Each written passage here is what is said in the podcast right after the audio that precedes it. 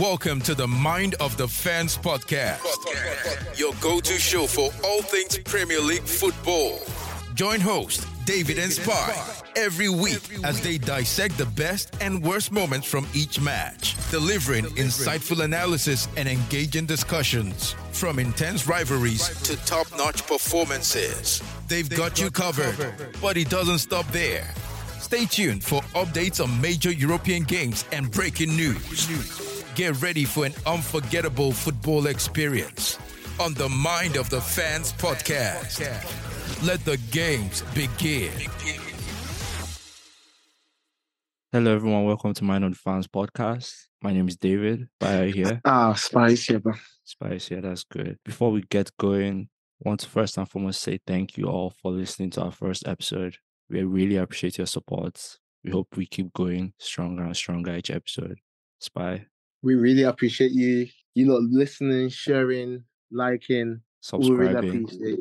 Subscribing as well. Really appreciate that. And keep up the good work. Keep up the good work. Yeah. We hope to keep growing, you know, spreading the good spots to the rest of the world, you know. But yeah, that's what we want to start off. And then before we also move forward, I have a special present for Spy. But I hope you appreciate this. Come on. Changing, but the people still remain. Leave London forever.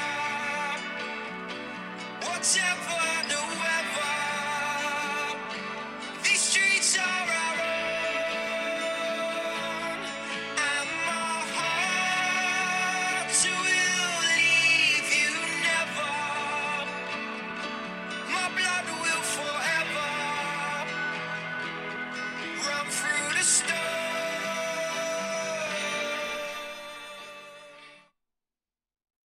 I just wanted to drop that there because if I remember clearly, someone said last week that City would give us 3-0, but that didn't happen. Honestly, City dominated that game, but did not have a final result to end with. Before we go into all that, before we deep dive into all that, what do we have on the schedule today?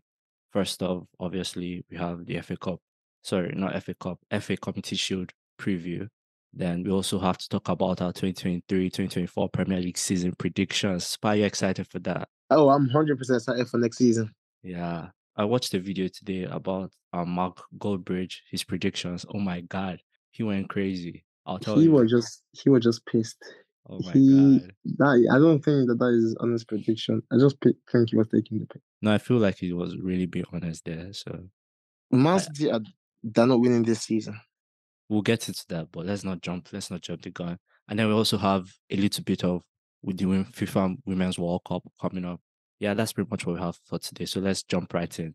FA Community Shield, Man City versus Arsenal, 1-1, fine, full time. Went on to penalties. Arsenal beating City 4-1 on penalties. De Bruyne missing, Rodri missing, and then Vieira scoring the winning penalty.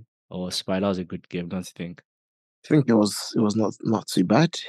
But it was entertaining, though, I would say that. You know, the first 10 minutes were quite boring, to be honest, but kind of picked up the gear. After Havertz missed the first chance, kind of picked up a gear a bit. Yeah, it was just normal City football, having all the possession and no final results because Arsenal were a bit compact in defense, which I have to give them credit for. Yeah, the left back was really keeping Bernard Silva on his toes.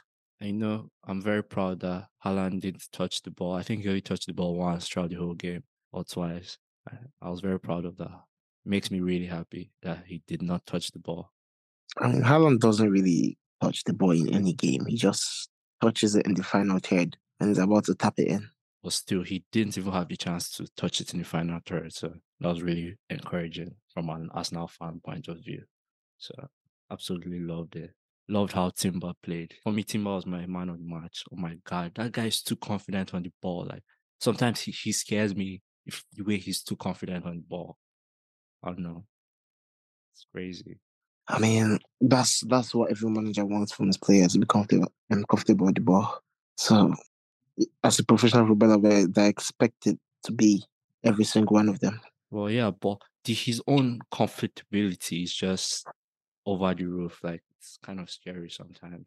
The way he was passing, like, let me not even deep dive into that. It gets like that until he makes a mistake and then the media does what they do best. Then he'll start getting his confidence low, and then that confidence on the ball will just go away. But hopefully that never happens. Yeah. We pretty much missed the starting 11. Well, I think I got the starting 11 of Arsenal correctly, if I remember well. I got it correctly. I said it. Ben White, Saliba, Gabriel, Timber, then Rice, Havertz, Partey, Odegaard, Saka, and Martinelli. I think I pretty much got it spot on, if I remember well. Yeah, I think so. Yeah. Then Ramsdale in goal, obviously. But then City, I think we are far off City. We're pretty much far off it. Yeah, City's lineup was a bit... I never expected Ederson to be on the bench, honestly. I don't know, I kind of saw it an hour before the game, I kind of saw it coming. I don't know. For some reason, I didn't think Pep would actually start. I didn't think he would start De Bruyne. I didn't think he would start Ortega because I was watching something like a day before the game and De Bruyne hadn't played any preseason. So I was kind of on the edge that he won't start De Bruyne and probably won't also start Ederson. So that was shocking. I'm not really happy with that scoreline, though. I mean, when City scored the first goal, I was like, okay, there we go. And then they just got relaxed. And then Arsenal, Alessandro Trossard, he's a good player. He is. Yeah, he has potential. I think he's top. Because honestly, those two Havertz misses in the first half, I reckon if you put Trossard in that position, he would have bagged them both. Probably, but obviously maybe because Havertz hasn't been playing that position for a while now. So he kind of had to adapt to it. You know, he has always been playing part of the three in the midfield. So but that's Havertz's natural position, though. No, but he's not a nine, to be honest, though. But sure, last season at Chelsea, he basically played the nine last season. Well, last season ended 12th May. Last two seasons of Chelsea as well. In the Champions League, when they won it, he was also the nine. Yeah, I'll agree with that. But then the season ended 12th of May. He played that position 6th of August. That's over 4 months gap between when he last played it and when he played it again. It's a natural team, though. It doesn't really... But it's not natural because he's not a nine per se. He was just filling in that role. It's not a natural position. I won't take it too much. I think he actually had a superb game. Obviously, everyone will look at the two chances and say, oh, he missed two chances. But I think he actually had a superb game. He held the ball up front, made some really nice connections up front between him and Saka and Odegaard. I think they were just really, really, really good. So, but obviously, everyone will look at the two misses and say, oh, he missed two chances. You know. I mean, there were chances that he could have bagged. It was a difficult chance. It was more of happiness. Remember last year, Community Shield, Haaland, I can't remember if it was Haaland or Nunez that was missing chances. I think it was Haaland that was missing chances. Like, you expect him to score those chances. And then he ended up coming to score, 38 goals last season. I'm not saying Havertz to do it. I'm not saying Havertz to do it, but obviously, there are times that you expect, even you to yourself, there are times you expect yourself to score some type of goal, but then you end up, misreading it. So, yeah, true. Agree to disagree. Yeah, I'm just going to leave that there. As I said, my player of the game is obviously Timber. Do you have a player of the game? Pep. Pep's never a player, but I watched something. I watched something after they asked Pep, you have lost 3 consecutive FA Community Shields. And he was like, yeah, because we went on to win 3 Premier League championships, 3 Premier League titles. I was like, this guy's just crazy. I mean, it's kind of like an English course, if I may say. If you win the Premier League, you basically would not win the Community Shield. It never happens. I'm not saying it has happened before, but it often happens. Do you get what I mean? The time Man U won the Community Shield, they came second in Premier League. It's always like that. The team that wins the Premier League they barely win the Community Shield to come. So I mean, he's right in that statement.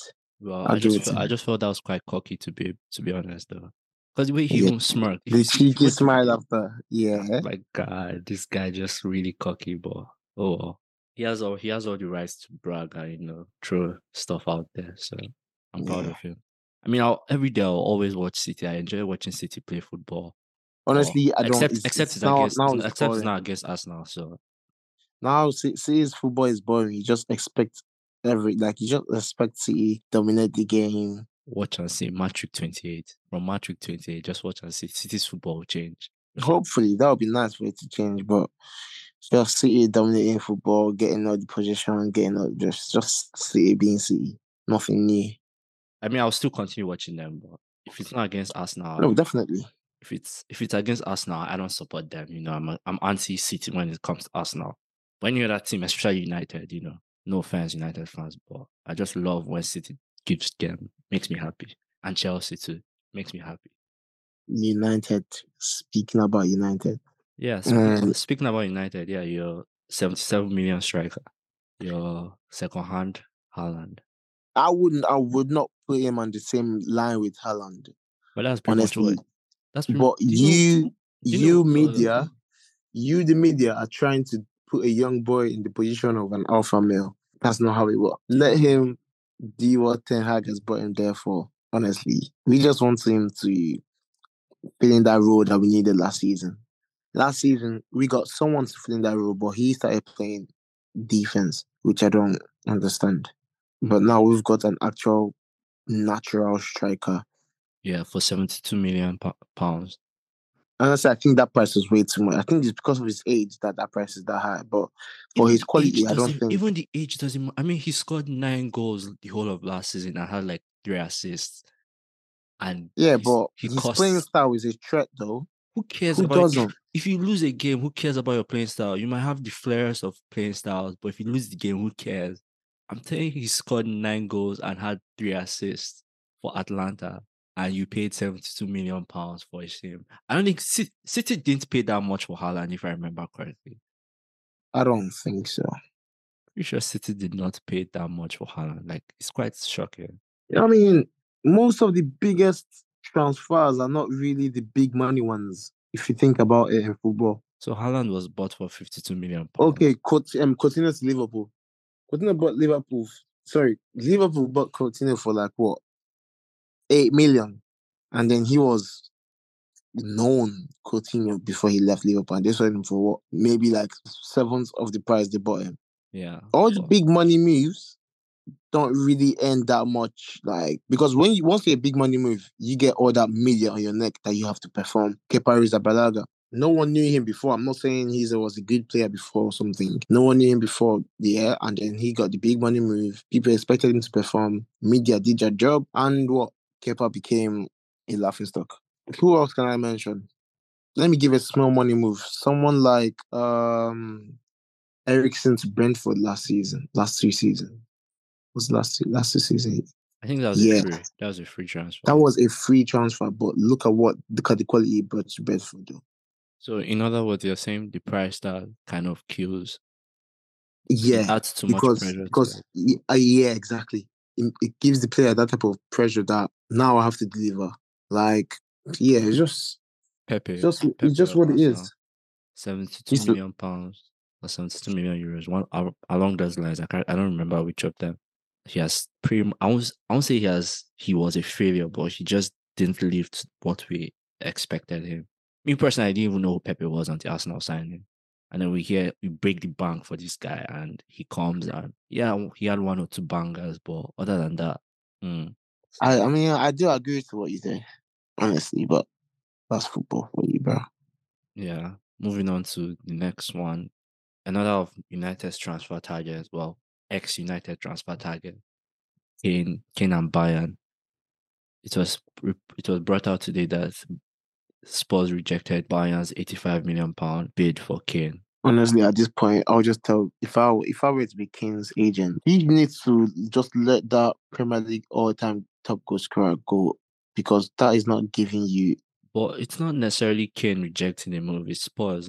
Spurs are wanting more. Yeah, but if Kane tells Spurs that he wants to be open to conversation, then they will be pushed to accept a certain offer that they want.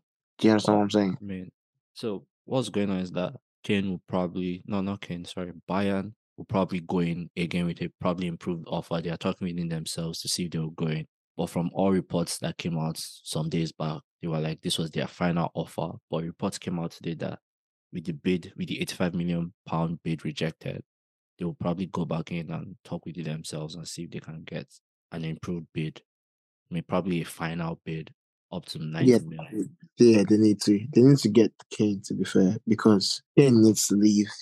Heung-Min Son needs to leave. All the Tottenham stars, they need to go and get to a club that they can win trophies. Kyle Walker did it. Now they need to follow suit, honestly. Yeah, that's probably also the big one. Yeah, that's just the biggest story. And then obviously reports came out today also that Neymar wants to leave PSG. Yeah, he told PSG that he wants to leave. Yeah, which was quite... I mean, it was shocking, but then it was also not shocking. But then I also saw something through Fabio Romano that his dad said those reports were fake also. So we'll see what comes out in the next few days. But then Mbappé and PSG are also still ongoing with their standoff. He got a 60 mil loyalty bonus, and he played nothing. 60 mil. Yeah, that is an absolutely insane contract. That is, honestly, Mbappe's contract is just, it's every footballer's dream contract, but at the same time, no club would like to offer that again. Yeah. Because after this Mbappe saga, the transfer market and like the way contracts are being offered is going to change big time. Yeah. And then PSG also offered him a contract. Well, I won't call it a contract extension, but they offered him another contract where they added a sell-on clause. Well, not a sell-on clause, a selling clause where at the end of that contract, they would sell him. He can't leave for free. They would practically have to sell him. He can't just leave for free. And he rejected that. That is pretty smart. He knows what he wants. He wants to go to Madrid. He knows exactly what he wants since day one. Like, PSG were so certain that they even put Mbappe up for loan. As far as you're going to pay part of his salary, you can take him. I'm like, they just want Mbappe. At this point, they just want to get something from Mbappe. Exactly. They don't even care what it is. They should just free it. Like, at this point, I don't think anyone in Europe has that amount of money, except obviously the Saudis. But in Europe, no European team can afford Mbappe at this time. Like, his wages are too much. Just doesn't work that way. Honestly, I want to see what Perez is going to do when he comes to Real Madrid. If he's going to spend that much money on his wages, or if he's going to reduce it. I need to see what type of contract Mbappe will actually get at Madrid. Well, you know, if they do win like the Champions League, or they go far, or they win the league, obviously they'll definitely have money, and they are back to the Bernabeu. So Perez did not pay that much for Cristiano. Perez will not pay that much for Mbappe. Obviously, they'll be signing bonuses and stuff, but up to like 100 mil signing bonus, and his wages will be that. Oh Christ, that guy is earning money, and the guy's just like what 23. He's already earning bank. Come on. Mbappe he's living a lavish life. It's crazy. Well, moving on to the second part of the show, our 2023-2024 Premier League season predictions. But before we get into that, let me just list the fixtures for you. Starting with Premier League kicks off this Friday. The time of our lives, we've been waiting all summer for that. It's been too long, bro. It's been too long. Yep, the Premier League kicks off this Friday, August 11th. Burnley at home to City. Then Saturday, we have first game of the day, Arsenal, Forest at the Emirates, Bournemouth, West Ham, Brighton, Luton, Everton, Fulham, Sheffield, Crystal Palace, Newcastle, Aston Villa. Sunday, we move to Brentford hosting Spurs. Chelsea hosting Liverpool, the biggest game of pretty much, I think, of the weekend. And then Monday, match week one, rounds off with United playing Wolves at Old Trafford. Those are really some good work. And I think no fixture here, to me, is boring. I don't think any fixture here is boring. I think they will be all good fixtures to watch. Like, I mean, obviously, Chelsea-Liverpool will be the biggest fixture, but I think... Honestly, this season, this match day, it is going... I feel like Burnley is going to give City a game, you know? Yeah, we'll get into that, Spurs. Let's calm down. We'll get into that. We'll get our predictions. But yeah, so moving on to our predictions. Now let's start with the champions. You give your prediction, I'll give my prediction, and then you tell me why you gave yours and stuff like that, and then we'll move on. I'm going to give it a 1-1 draw. No. I mean, like, the champions, like, our prediction, like, Premier League prediction. Who's going to win it? Oh, yeah. I'm not trying to be a fan right now. Yeah, I'm trying to be a football fan, not a Manchester United fan. Okay, so... Yeah? I think United have a good chance. So you are saying United would lift the title this season? I feel it's big. Nice struggle at the end, but United will come out of it. Yeah. Okay, top four. The remaining three teams to complete top four. City. Yeah. Liverpool. Okay. And Chelsea. No, you're just being a hater. No, I'm actually just being a hater. You're being a hater now. Honestly, I'm being so honest right now. I don't feel Arsenal is going to be in top four this season. I don't feel like I watched the game, yes, but that quality and mentality that they had last season wasn't just there on Sunday. Sorry, we still ended up coming back to draw the game. But that was on penalties, though. No. I didn't say win the game. I said drawing the game. The full-time whistle ended 1-1. Honestly, I just don't see. I feel you guys are going to be struggling to enter Europa. I don't think Arsenal is going to be a sitting top 14. If the players do get that mentality of last season back, then mark my up. Then yeah. They could even challenge for the title if the mentality comes back. But right now, for what I'm saying, Arsenal are going to be struggling for Europa. And now I see what Arteta's plan was when he wanted the penalty after United's game. I see what he was. GG's to Arteta. Yeah, we didn't even speak on that. But yeah, you know what? Pretty much he was practicing all the penalty kicks and all that stuff. So, yeah. But for me, my champion, obviously, I'm also being a football fan, and I'm also being not logical here. Well, that's not what I'm looking for. I'm going biased here, but my champion is Arsenal. I feel I'm putting Arsenal to lift the trophy this season. My top four: City, United. At first, I put Liverpool, but I switched it to Chelsea to complete the top four. Cause that Chelsea, no way. No. See. Right, I put Liverpool at first, right? But then I looked at Liverpool and I was like, first off, they don't have a defensive midfielder. They do need it, because the amount of goals they have conceded this preseason is scary. Like, I mean, obviously, don't get me wrong, they're scoring goals for fun, but then the amount of goals they're also letting in is just scary numbers. Like, if it's Premier League and a team packs the bus and then you allow them to score one, that's pretty much it. I don't think they need to go in the market and get maybe two more defensive-minded midfielders. And I think, okay, then I'll probably give them a chance. But as of now, I think the amount of goals they are letting in, especially from this preseason, if they do carry that into the league, that'll be quite scary numbers. And I don't think they'll make top four. I give them Europa. I think they'll finish fifth and Spurs will finish sixth. A wise man once said the best way to defend is by attacking. That's true. But then if you are also scoring and your opponents are scoring, it kind of cancels out pretty much, doesn't it? Yeah, it does. So as I said, that's just for me. That's my own. I don't think they have lost much more than they have gained. Pretty much them and City. That's how I feel how Liverpool and City are right now. I feel like both teams have lost much more than they brought in. In terms of players, yeah. Yeah, but I think City will survive more than Liverpool. Exactly. And that's why I'm putting Liverpool in Europa. I'm going to give them the benefit of doubt and put them in Europa. So they'll finish fifth. Spurs will make up the sixth spot. Honestly, I don't think. I'm not giving Spurs any credit this season. So I am giving that credit to Newcastle. So Newcastle finished sixth? Yes, for me, yeah. That's fair. I'll talk on Newcastle in a bit, but yeah, that's fair. Actually, Spurs been Chelsea's place last season. the way Chelsea were struggling, I feel like that's what Spurs are going to do this season. Because Spurs, for me, as a fan, I think they need to do a wipe-off. I don't know what's wrong with Spurs, but for Conte to come out like that and the owners of Spurs haven't tried to fix the issue, I just think that Spurs is going downhill. Yeah.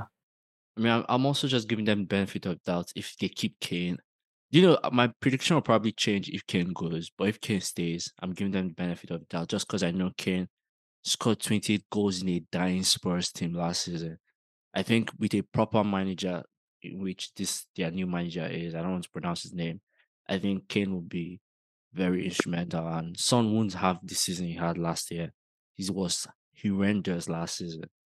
So that's why I'm giving them the benefit of doubt to finish sixth this season. So Spurs, and I maybe I'm just a hater. I don't know, but yeah. So yeah. I don't see Spurs doing anything this season, honestly. But moving on. Moving on, Conference League. Conference League, the usuals. Villa. Yeah. Brighton. Is it Brighton? Brighton. Yes, I did. Yeah, I see that come also. I think I had Brighton somewhere. Let me see. Probably West Ham could also fight for it. But the thing is that West Ham, that squad this season without Declan Rice, I don't know. Because David Moyes has been trying to get some players in, but they're letting them. Yeah, they look like they're pushing in for like 2 or 3 transfers with Tomney, Maguire. Yeah, they're pushing, but it's not looking forward because they're not letting Moyes do what he wants to do. Yeah, I was watching something also about that there's a shift, there's a conflict in power up there in West Ham. Moyes wants something, then the director of football wants something. But then the funny thing is that Moyes is a manager. He's not a coach, he's a manager. So he has the final say in like transfers and stuff. So that's probably where West Ham are at the moment. That conflict in power up at the top. So David Moyes is a very successful coach. If I had him in my team, I think I'll probably, because he has coached some of the big names in football. Yeah. So I think if he says he wants someone, I think you give it to him. Yeah. Because he's not asking for a big star. He's not asking for a player that will bring 80 million now. He's asking for Maguire, a Sunday league player. So they should probably just give it to him. Yeah.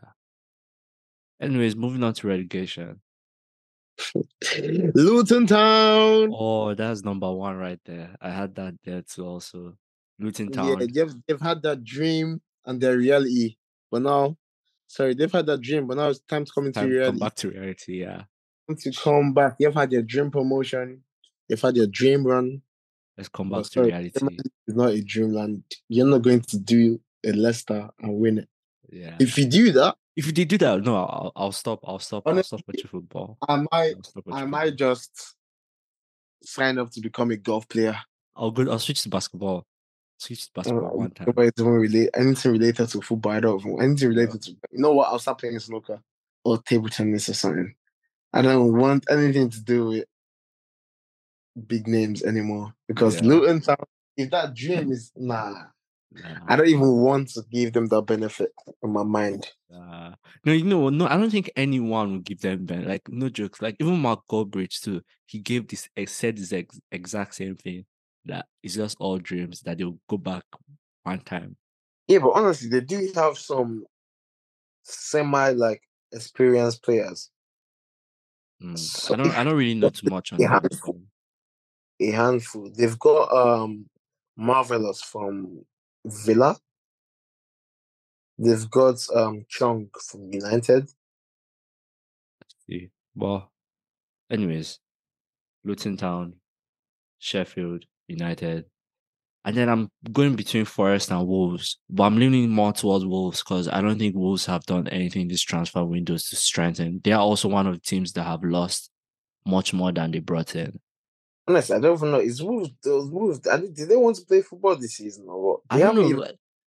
I think the only person they signed was Mark Doherty. They signed him back from Spurs. That's all. Like, they're just... I don't know if they're doing laundry with Doherty or something, because that's what they used to do for Morata. Juventus, all the clubs Morata has to go to, Atletico Madrid. They use him to hide their finances. Well, I hope that's not what Wolves are trying to do. Hopefully, I hope not, because they sold Jimenez, they sold this guy, this Portuguese guy. They sold their captain, Ruben Neves, yeah, and they freed John Moutinho. They sold Nathan Collins. Honestly, they have not brought in anyone that would you say can strengthen their forward. Is that South Korean guy? He Chan, yeah. Then Prudence. Oh yeah, Prudence, yeah. Yeah, Prudence, Pedronetto, Fabio Silva,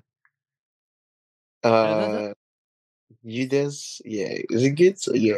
Yeah, Gonçalo Guedes, yeah. Yeah, that's basically. That's what I'm saying. So yeah, there's no real outright threat as the forward there that we know what that we knew as possesses last season. Yeah. That striker threat. There's no one there. Probably just Fabio Silva, which I don't think he's an outright 9.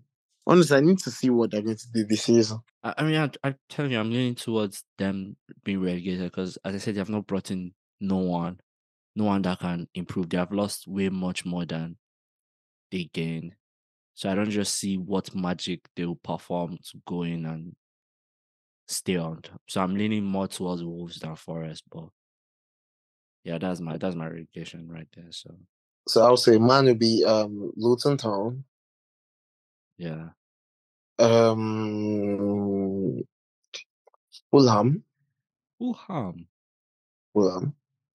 Okay. Forest. Okay. I hope this doesn't come back to bite us, though. Hopefully it doesn't. Hopefully it doesn't come back to bite us. Be confident with this one. Yeah.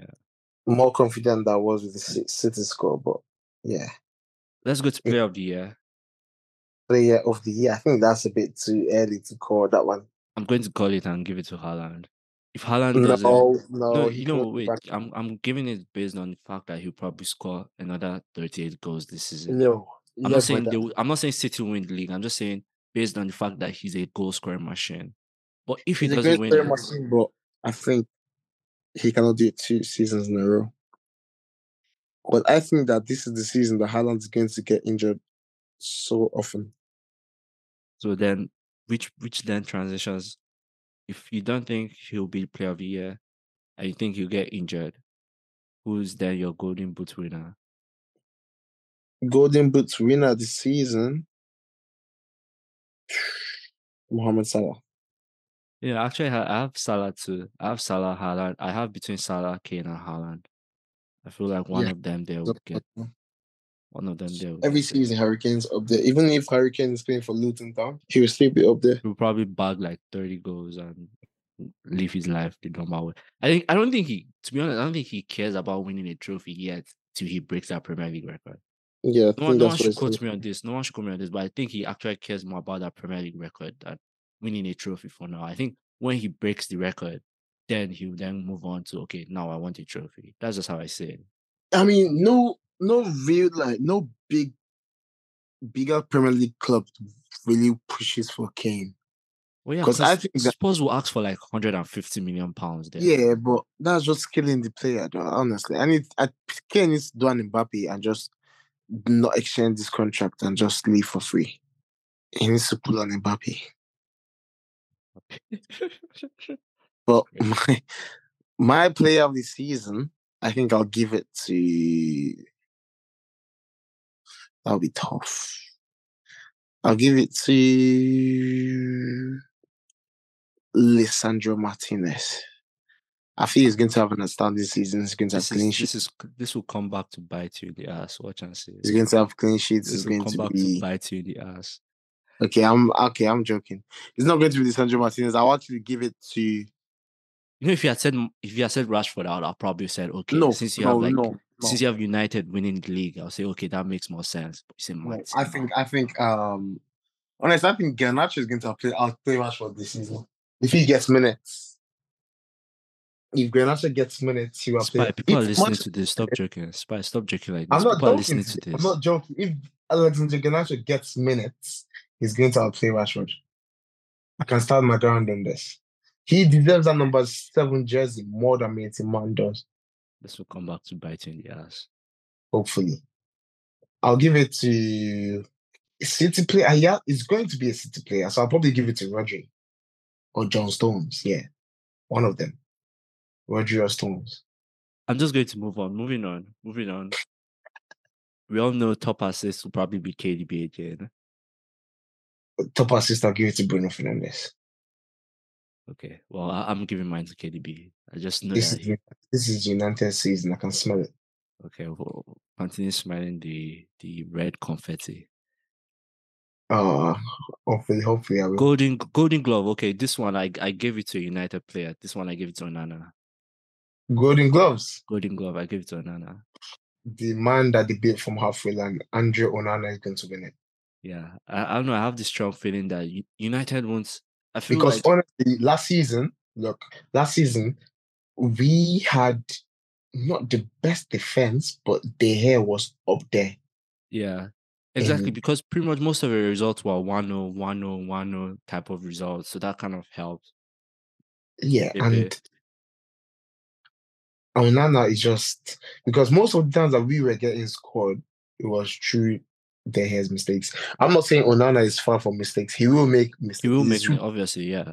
But he's a super keeper, so you expect him to definitely be off his line. They can try to beat him. But as a keeper, he took full responsibility and then he was professional about it. He will make some mistakes, but I feel he'll make like times 10 less mistakes than De Gea would. Yeah.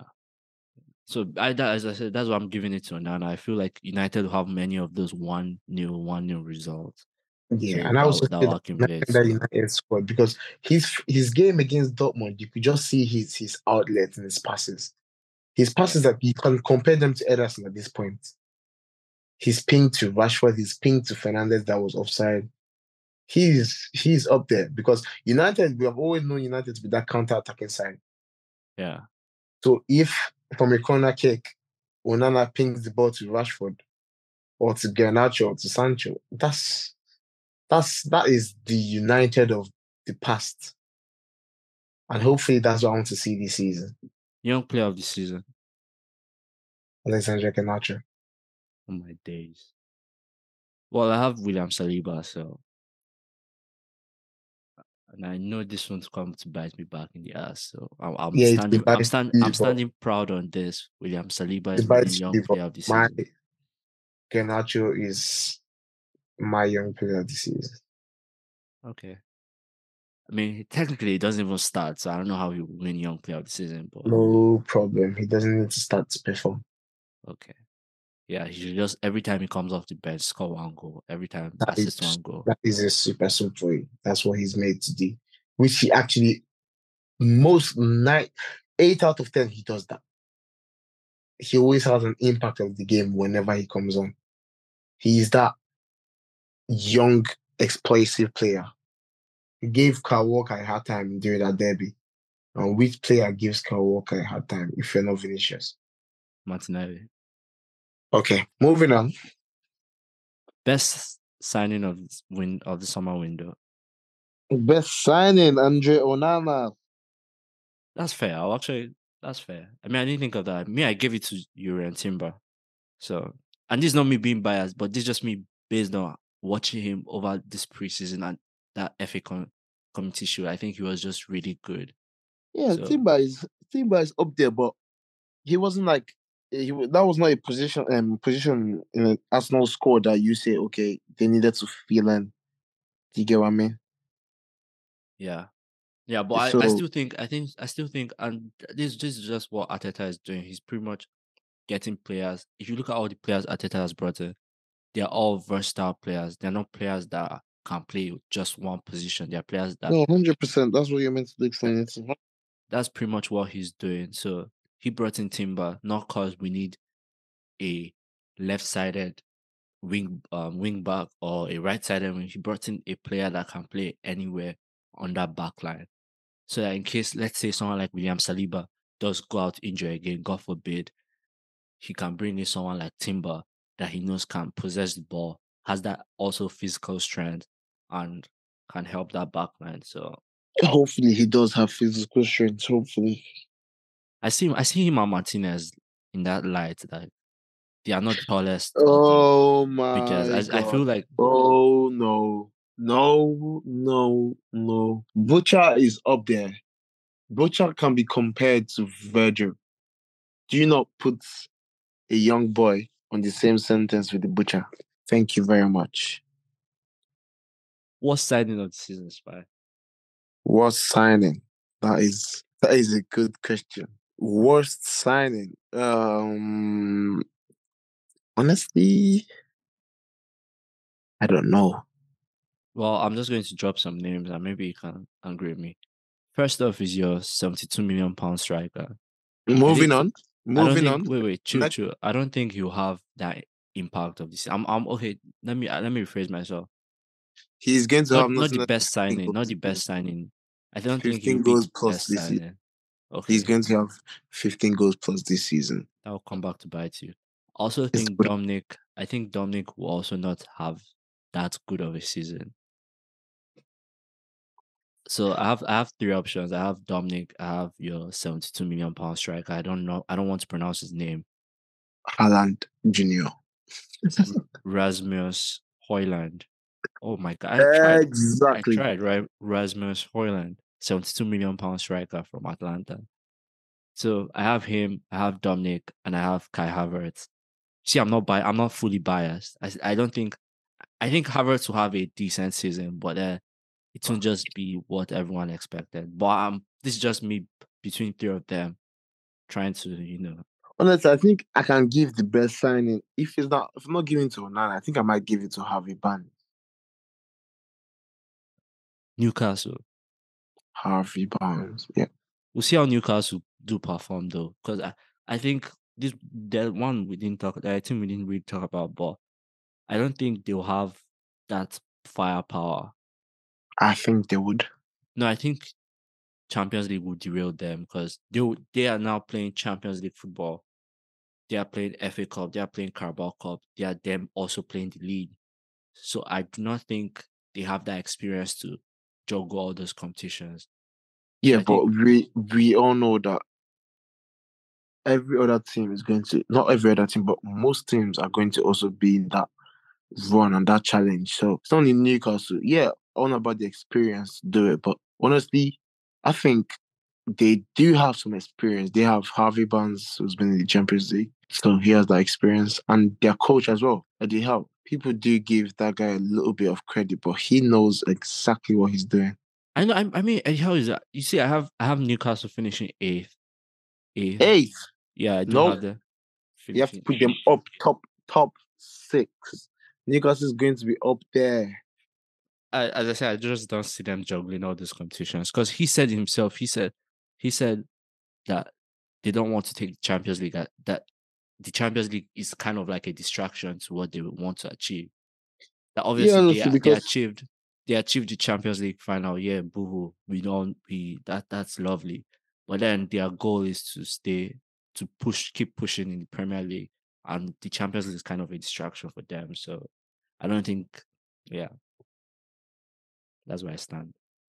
Well, I'm going to hit you with quick two-fire questions. Just give me the quick-fire answers. Underachievers, the team that you think would not perform to the expected hype. Expected hype, Arsenal. Of course, you said that.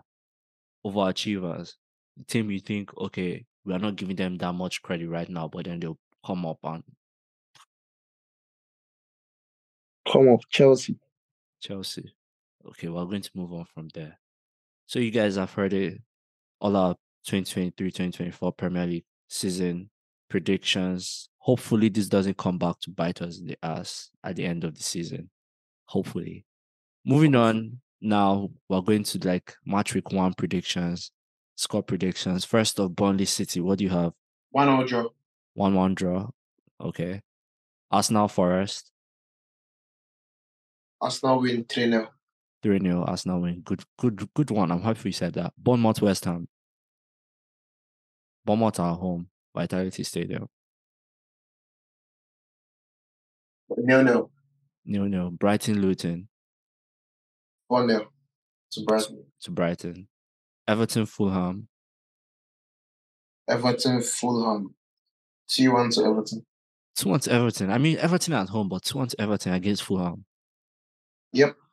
2-1 to Everton. I have no say in this. So I won't say anything. Sheffield United, Crystal Palace. Ooh, Sheffield. I'll give it to Crystal Palace. 2-0, Crystal Palace. Crystal Palace 2-0. Newcastle Villa. Ooh, that's a good one. Because they drew this preseason 3-3, I think, if I remember correctly. They drew this preseason. 2-0 draw. Yeah. So what is that what you're going for again? Yeah. 3-0 draw. Okay. 3-3. 2-0. Okay. Well, draw. Let's just say draw. Yeah. Okay. Brentford Spurs. Brentford win 1-0. Yeah, I think Brentford also win because Brentford are at home, so yeah. Chelsea Liverpool, the big one. 1-0. Okay. Sure. Do you think who do you think will score for Chelsea considering Nkunku is injured and it doesn't look good? Who? Who? Raheem Sterling. And Liverpool, who scored for Liverpool? It's Mohamed Salah. That's fair. Last game, United Wolves. During this preseason, I've been watching Modric and he's looking explosive. But that guy has been in the gym. He's looking explosive this preseason. He's finally using his pace to what it is. Yeah.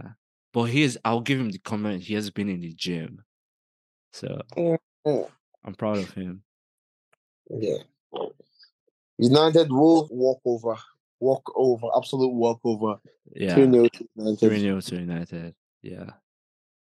So that's pretty much our match week 1 predictions. I see us getting 10 out of 10 in this. So, we'll come back next week with the review of that and also see how our predictions hold up. But yeah, I'm looking forward to match week 1. Should be an amazing match week. Friday. Yup. Oh, best day. Oh, I can't wait to get the season on. It's been too long, Spy. Premier League is back again. Yeah. You know what? You should go to YouTube and watch the season preview. Oh my God. Just that thing will give you goosebumps on YouTube. NBC. Premier League preseason preview. Sorry, Premier League preview. That thing will give you goosebumps. You should go watch it. I would. You should go watch it. Yeah. But then let's just before we round up, let's touch a bit on the Women's World Cup that has been going on. The round of 16 stage is pretty much done and dusted, I think. Or they have like two more games to go before the round of 16 is concluded. But the big result, we have the US women's being knocked out by Sweden. That's kind of a rivalry, more or less. The US women against Sweden women. Pretty much a rivalry. But they got knocked out on penalties. 5-4. Yeah, which is... I don't like it when a match goes into penalties, honestly. Yeah. Netherlands beating South Africa 2-0. Not shocking, to be honest, because Netherlands are pretty much above. Yeah. Spain beating Switzerland 5-1. That's oh my God! I have to give credit to the Nigerian women. They gave in a fight. Oh, I mean, it kind of helped that Lauren James got that red card. Kind of helped a bit. I think if she was on the pitch, it would have been more difficult. But then that red card kind of, So yeah. Big ups to our Super Falcons. Going all the way. We knew it was when I saw the matchup England Nigeria. I was like, oh hell no. If we come out of this alive, we can beat anybody. But well, maybe it wasn't just meant to be. So. But that last penalty by Kelly. Oh man, I think I might be. That lady is made for the big moments. Like, she's made for the big moments. I might be in love with Chloe. That's all I can say. And see, Greenwood. Greenwood is the most standard centre-back in world football for women. No, well, obviously, Liv Williamson, but we're not going to that. So we're not going to that. Liv Williamson is the most standard centre-back, female centre-back in the world. On US women being knocked out, though.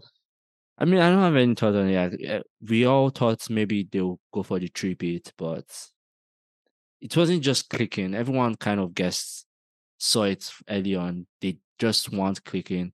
I think they had 2 draws and 1 win. And the draw was against Vietnam, where they practically scored 4 goals. That was the only game they scored 4 goals. So we kind of didn't see the offense clicking. The midfield wasn't as fluid as usual, so everyone was kind of hanging in the air about the US women's team. So it was shocking, but then it was also not shocking at the same time. So and today we have some matches as well. We have Colombia women versus Jamaican women. Yeah, I'm rooting for Jamaica. You know, I've seen their women play, and it's quite like if an actual pounding team with that chemistry and everything. Yeah. And France women versus Morocco women. That's... Do you think Morocco will go out with like their men's team? I mean, Morocco is that surprising country. If you asked me the same question during the men's World Cup, I would have answered impossible. But from what the men did, I would give Morocco the benefit of the doubt. But yeah. French, wherever they are, you just know they're threats, wherever they are. So I'll still give the French and French women to win it still. Yeah. Yeah. Well, pretty much the quarterfinal also is set. Well, some of the brackets is set. Spain, Netherlands, that'll be a good one. Japan, Sweden. Australia will probably play the winner between Jamaica and Colombia. No, in France and America. Oh, okay. And then England will play between Jamaica and Colombia. You know, at this point, I do see England going all the way. I hope they do go all the way. With the Super Falcons knocked out, I do hope England goes all the way. So hopefully they do, so I can get some free dinners in town when they win it, hopefully. Yeah, and then everyone in England will be shouting, "It's coming home. It's coming home. Football is coming home." Just the females, dude. Just the females. We'll be happy for them, though. Well, yeah, obviously everyone will be happy, but then the whole streets of England will be, everyone will be shouting, "It's coming home, it's coming home." That's pretty much all we have for you guys this week. I hope you guys enjoyed this episode. We'll catch you all next week after Match Week 1. If you are not watching Match Week 1, I hope you do have something better to do. You do not want to miss Match Week 1. You have nothing better to do. No, I'm just saying, let's give them benefit of the doubt. Let's give them benefit of the doubt. I am not giving no one no benefit of the doubt. If you're not watching Premier League opening, you might as well not watch the whole Premier League. Don't watch it this season at all. Again, thank you guys for your support. Your support is what's pretty much pushing us to keep going. So continue to like, listen, subscribe, and share. Again, we're on YouTube. So go to YouTube, watch it. Hope you guys enjoy it. We'll catch you guys next week. Wow. Peace out.